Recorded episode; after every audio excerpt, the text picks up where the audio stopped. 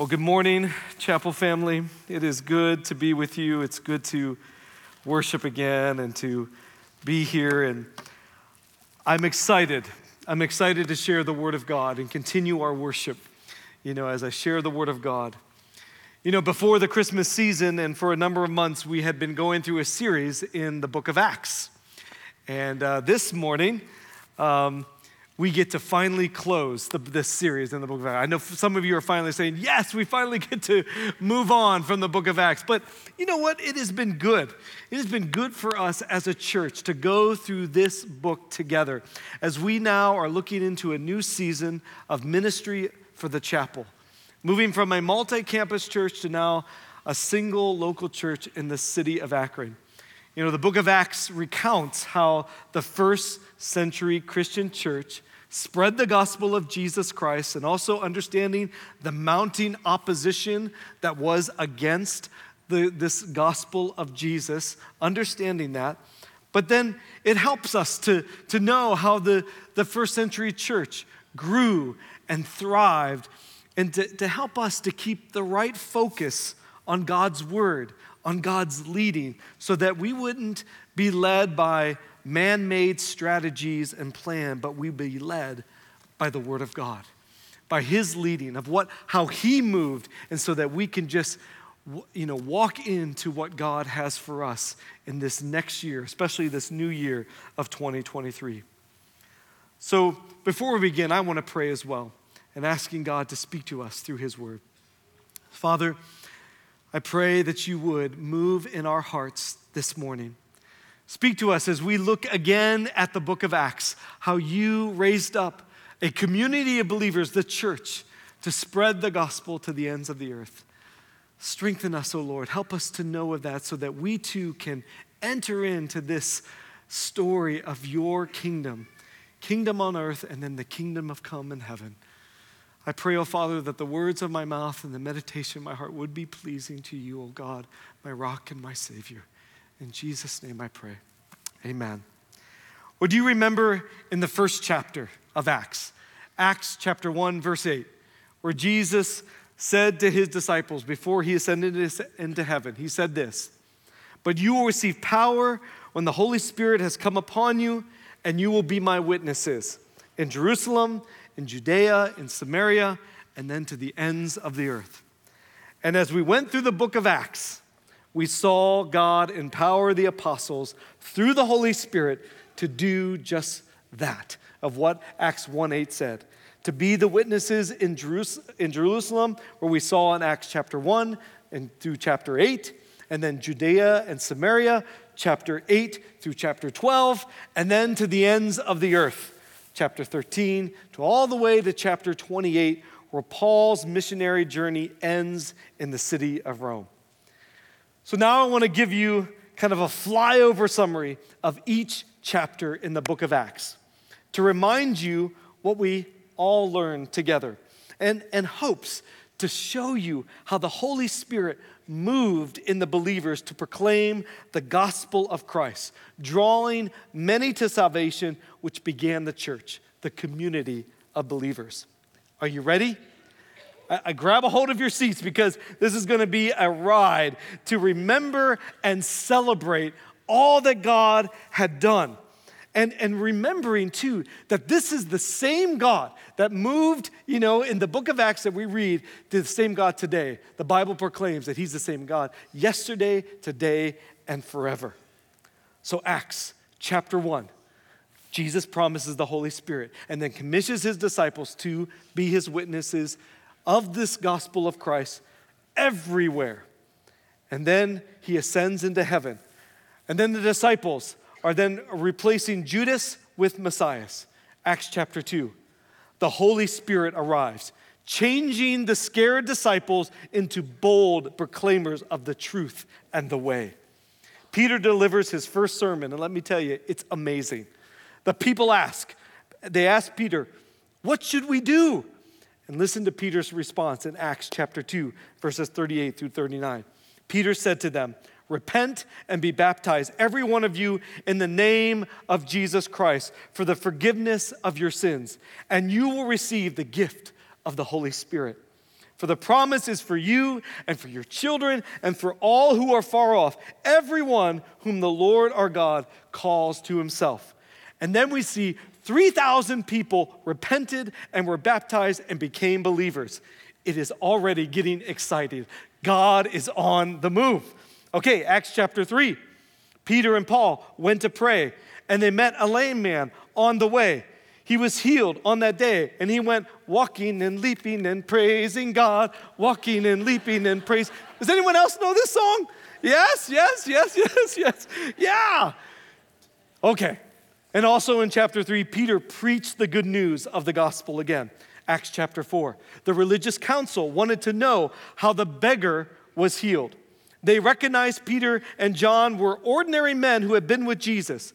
The believers prayed for boldness, and there was not a needy person among them. Acts chapter five, the plot thickens.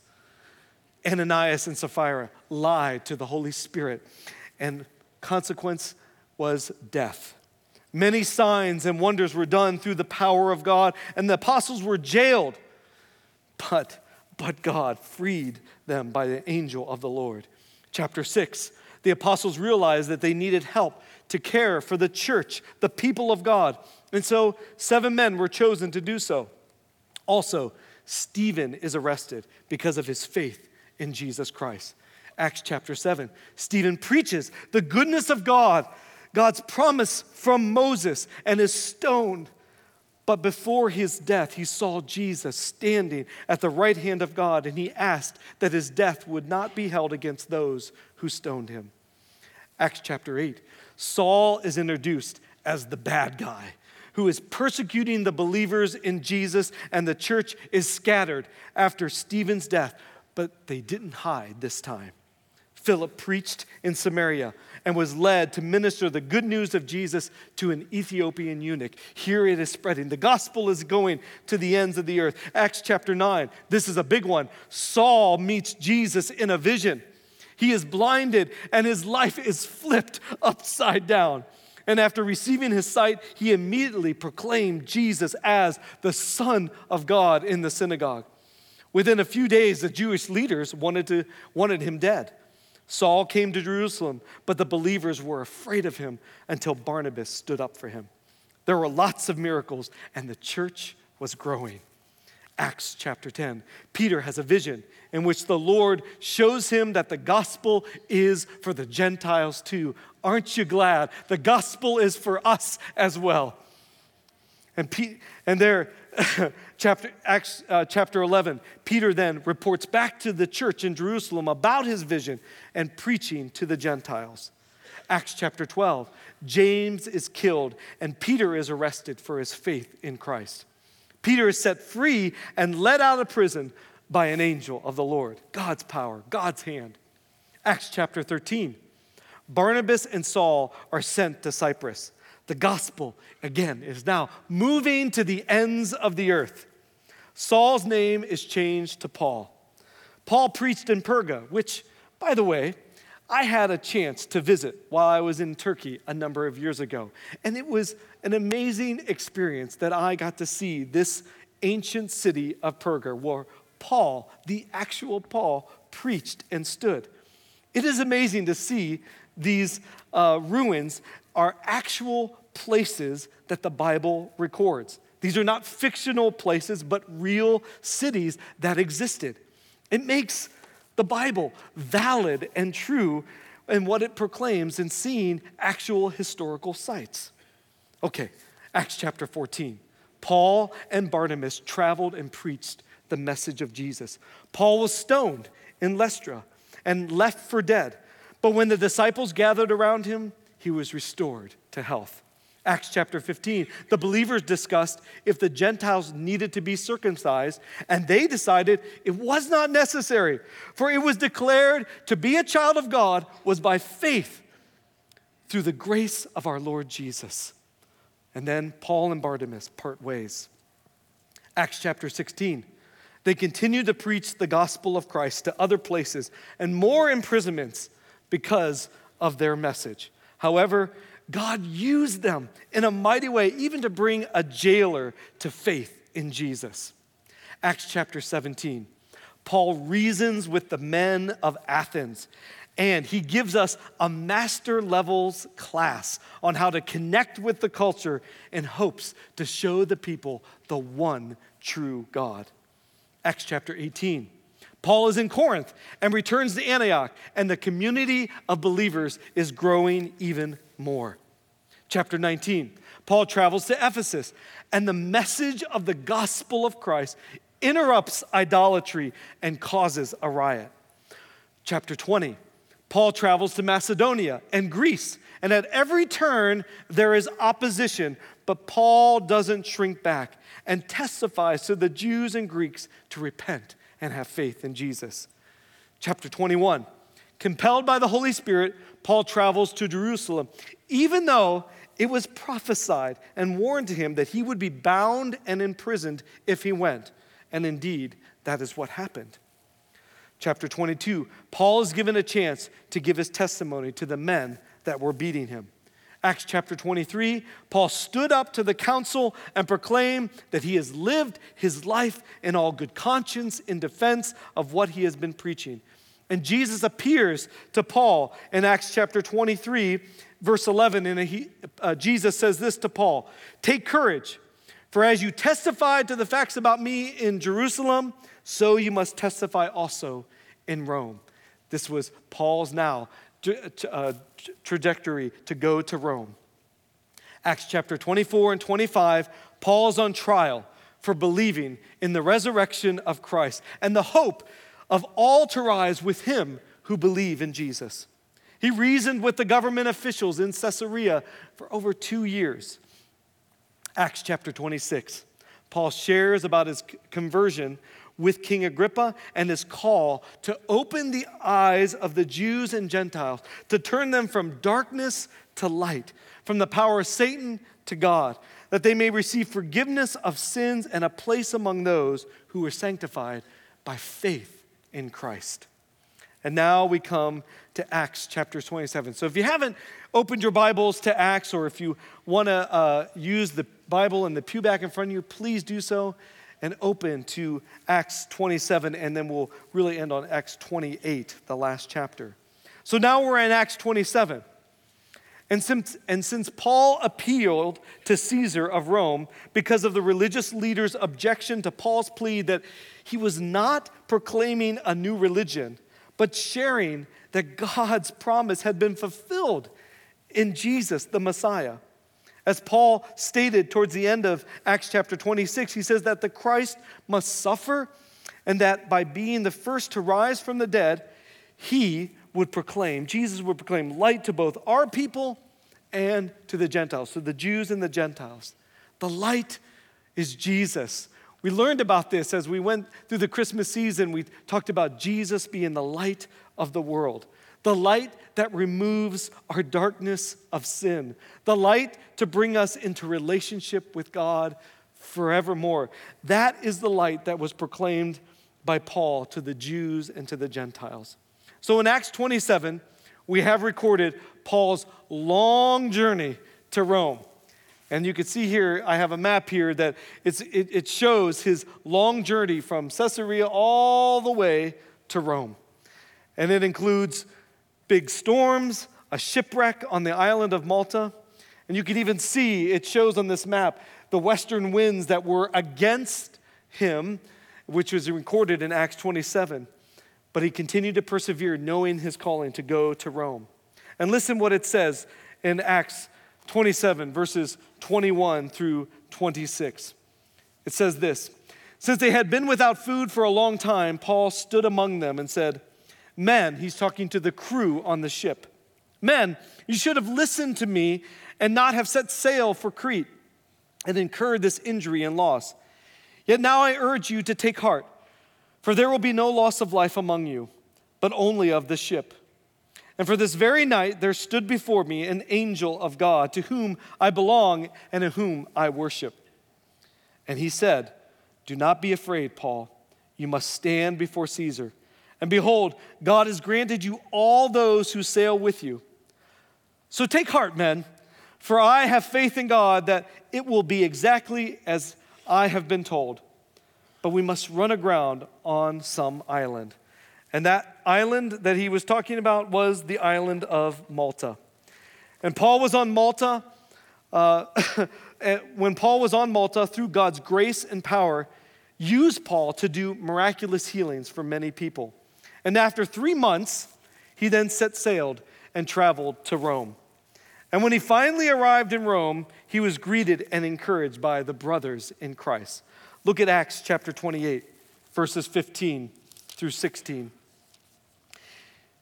It says, "And the brothers there, when they heard about us, when they heard about them when they came to Rome, came from as came as far as the Forum of Ephesus and the Three Taverns to meet us. And on seeing them, Paul thanked God and took courage. And when he came into Rome, Paul was allowed to stay by himself with a soldier who guarded him."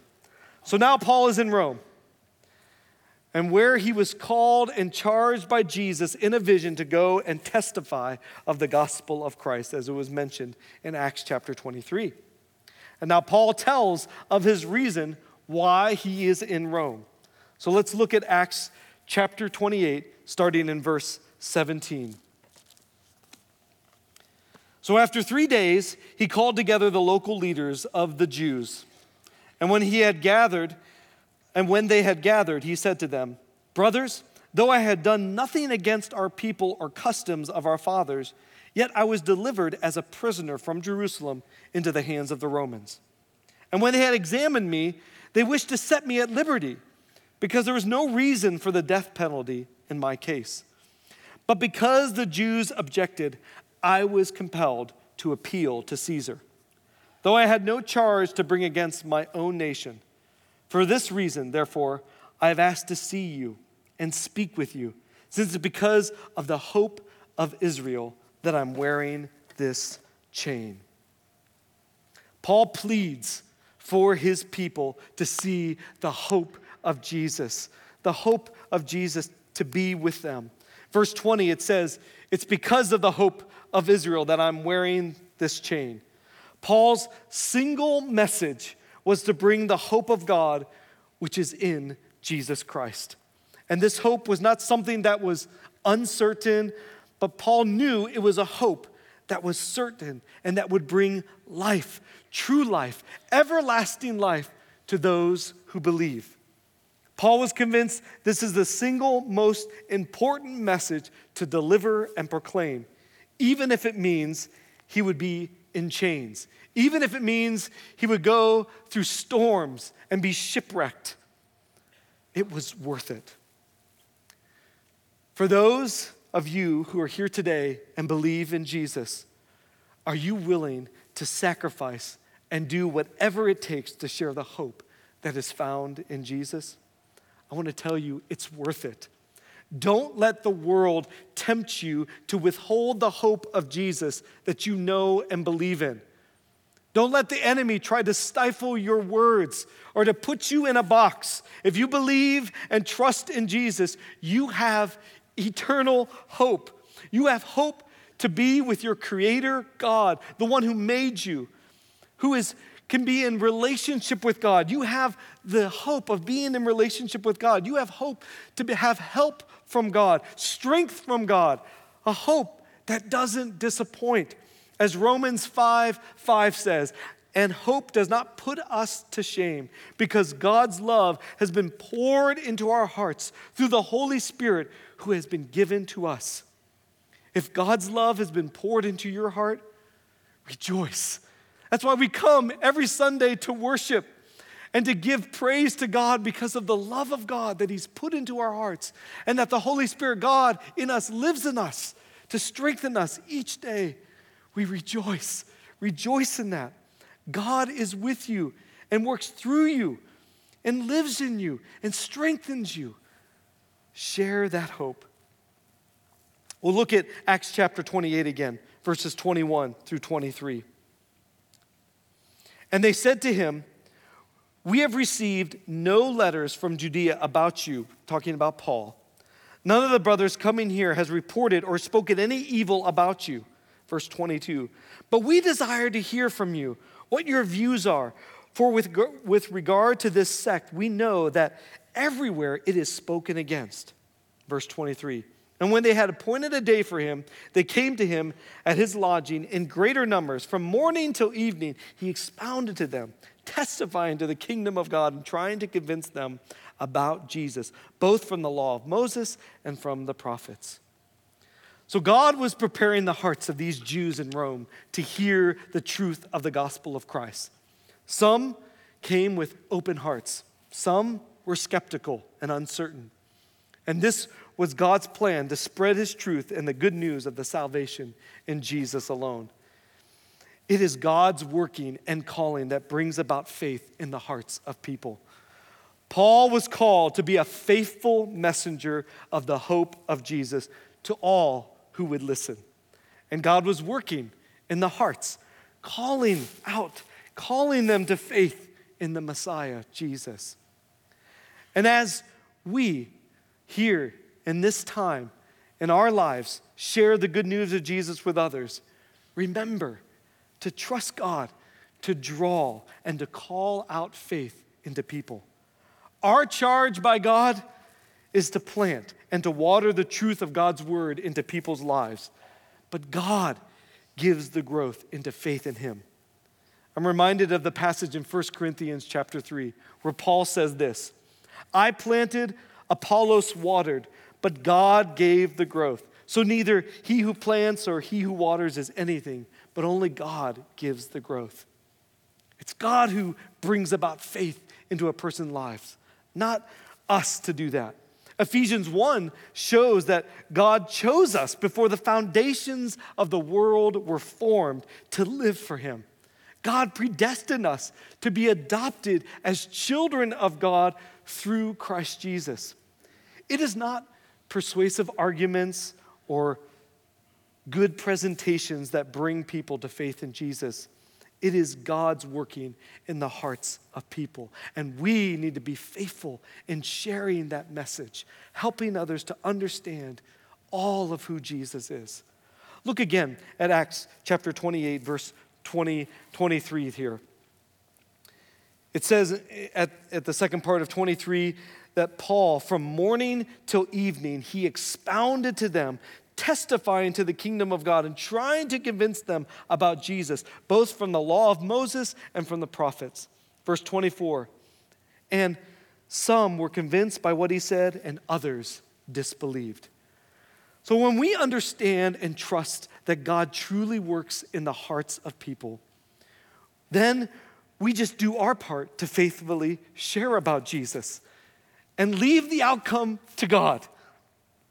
And as Paul did, he reasoned, he discussed, he testified, he shared the whole picture about Jesus.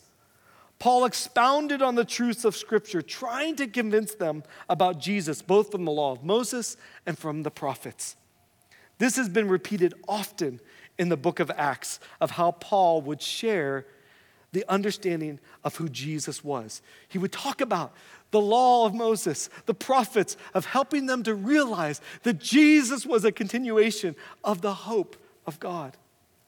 Sharing how the law of Moses leads us to an understanding that we are sinful, that we need a Savior to save us from our sins that separate us from God. No one can perfectly keep the whole law of God. And how Moses and the prophets proclaimed a Redeemer would come to save us, to save the people and restore them. How God throughout time has always been bringing hope of restoration to his people. Remember what God did in the Old Testament. You know, the Old Testament should not be a part of the Bible that we avoid, but we should cherish it and study it. I know sometimes it may be difficult to, to really grasp all that God is, but we see glimmers of it. And I love what Dan shared in our prayer time in Exodus thirty-four, that God is gracious, loving, steadfast love to generations upon generations, showing the faithfulness of God. We see a greater picture of all of who God is when we understand the Old Testament. Throughout time, God has been showing himself as Redeemer. We see it in the stories of God rescuing and restoring his people through Noah and the flood to bring renewal, through Abraham and the promised blessing to his people and to all people through his offspring, which we learn later in the book of Galatians chapter three, that it's Christ. Christ is the ultimate blessing for the people. We see God's rescuing and restoring in the story of Joseph, Jacob's son, who was betrayed by his brothers, but restored in Egypt by the hand of God to bring his people out of famine. The story of Moses, who was used by God to bring all people of Israel out of slavery of Egypt to show God's saving power. And so many more stories of God's mercy to restore, redeem, and save. Jesus is a continuation of the hope of Israel, as it's stated here in Acts twenty-eight. And it's for all people who call on the name of Jesus. Study the scriptures. See the story of God's mercy and redemption throughout time. God is a faithful God. Don't let anyone tell you differently. He is faithful to restore. And when we understand this more and more, as we see God's restoration, rescuing, saving power, we realize Jesus, oh, he is so precious. He becomes more and more precious to you as you read the scriptures and you encounter the Redeemer of your soul. Have the whole picture of God in your hearts as you share this message of hope with others, so that they will truly see a loving and merciful and Redeemer that has come to save and restore them. Well, let's look back at Acts twenty-eight. Look at verses twenty-four and then all the way through twenty-seven. And it says here, and some were convinced by what Paul was saying. They came to believe, but others disbelieved. Verse twenty-five, and disagreeing among themselves, they departed after Paul had made one statement. The Holy Spirit was right in saying to your fathers, through Isaiah the prophet, go to this people and say, you will indeed hear, but never understand. You will indeed see, but never perceive. For his people's hearts has grown dull, and with their ears they have they can barely hear, and their eyes they have closed, lest they should see with their eyes, and hear with their ears, and understand with their heart, and turn, and I would heal them. Well, this is the truth. Not all will believe in the saving message of Jesus. Even Jesus said in Matthew, it's recorded in Matthew chapter seven, he says, enter by the narrow gate, for the gate is wide and the way is easy that leads to destruction, and those who enter in it are many. Many will not find Jesus. But listen, of course, God is loving. His love is great. And it states even in Second Peter chapter two, or chapter three, by the way, chapter three, that God wishes no one to perish, but all to repent and believe in him. However, not all will repent and believe. The world, culture, the evil one, Satan, pulls and persuades people to turn away from God, and the things of God can grow dull, and their ears can be shut off, and their eyes of their hearts can be closed to the message of Jesus. I believe the prophecy of Isaiah was and is speaking to those who allow self to become the center of their lives, rather than being open to hear and see the one true God. Is your heart open to God this morning? If it is, he wants to speak, and he wants to heal you, as it says here. And this healing comes through only through the message of Jesus. If you would open your eyes of your hearts to God and open your ears to hear God speak, and I'm telling you, he is speaking through his word. He's given us his very words to speak to us. Then he will heal you. The promise is true for you. Heal you of sin that leads to death and destruction that separates us from God. Heal the relationship with the one who made you, who designed you, who formed you, who calls you out of darkness into light, an abundant life with God, true life, not the life that the world will give, not a peace that the world will give, but a peace from God that transcends our even understanding. He will come and he will heal. This is the salvation of God through Jesus Christ, and it's for you today. Would you believe? Would you give your life to him? He died on the cross for your sins and rose from the dead to heal you and give you eternal hope. God is faithful to restore and heal us. And now listen, look at these last verses of chapter twenty-eight, verse twenty-eight through thirty-one.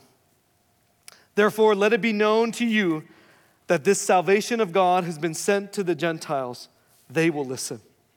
He lived there, Paul lived there two whole years at his own expense and welcomed all who came to him, proclaiming the kingdom of God and teaching about the Lord Jesus with all boldness and without hindrance. Paul stated that this salvation of God has been sent to the Gentiles, which is now for all people.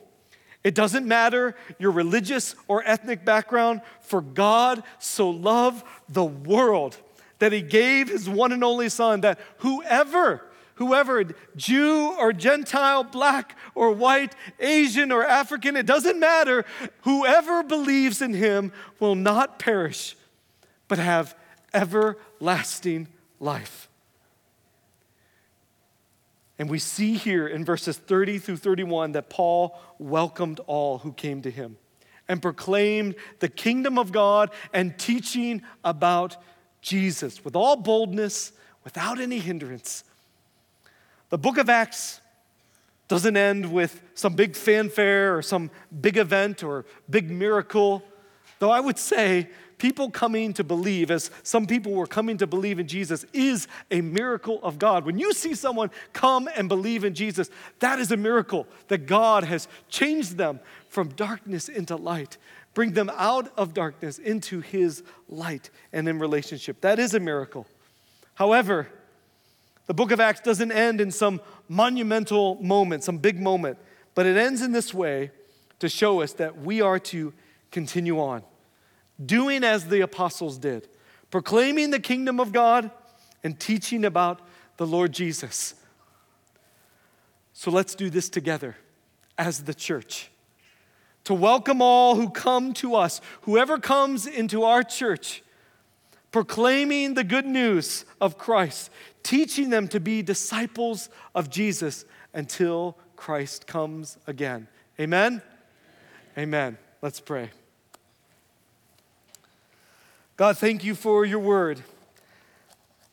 Thank you for this understanding of how you moved throughout time, empowering the apostles and doing miraculous things to begin the community of believers, the church. And now we are recipients of that, a result of that spreading of the gospel to the ends of the earth. And now we are now to continue that on, taking the mantle that you have done so that we could see more and more believe in you. Help us to do that as a church. Strengthen us in faith to proclaim the goodness of you, teaching them all of the eternal hope that, that can be found in you, Jesus. Oh, we love you, God. And we thank you for all of who you are. You are a faithful God. In Jesus' name we pray. Amen. This has been a message from the chapel. Thanks for joining us today. For more information about the chapel or any of our campuses, including Akron, Greene, Wadsworth, Kenmore, Cuyahoga Falls, Nordonia, and Medina, please go to our website at the chapel dot life.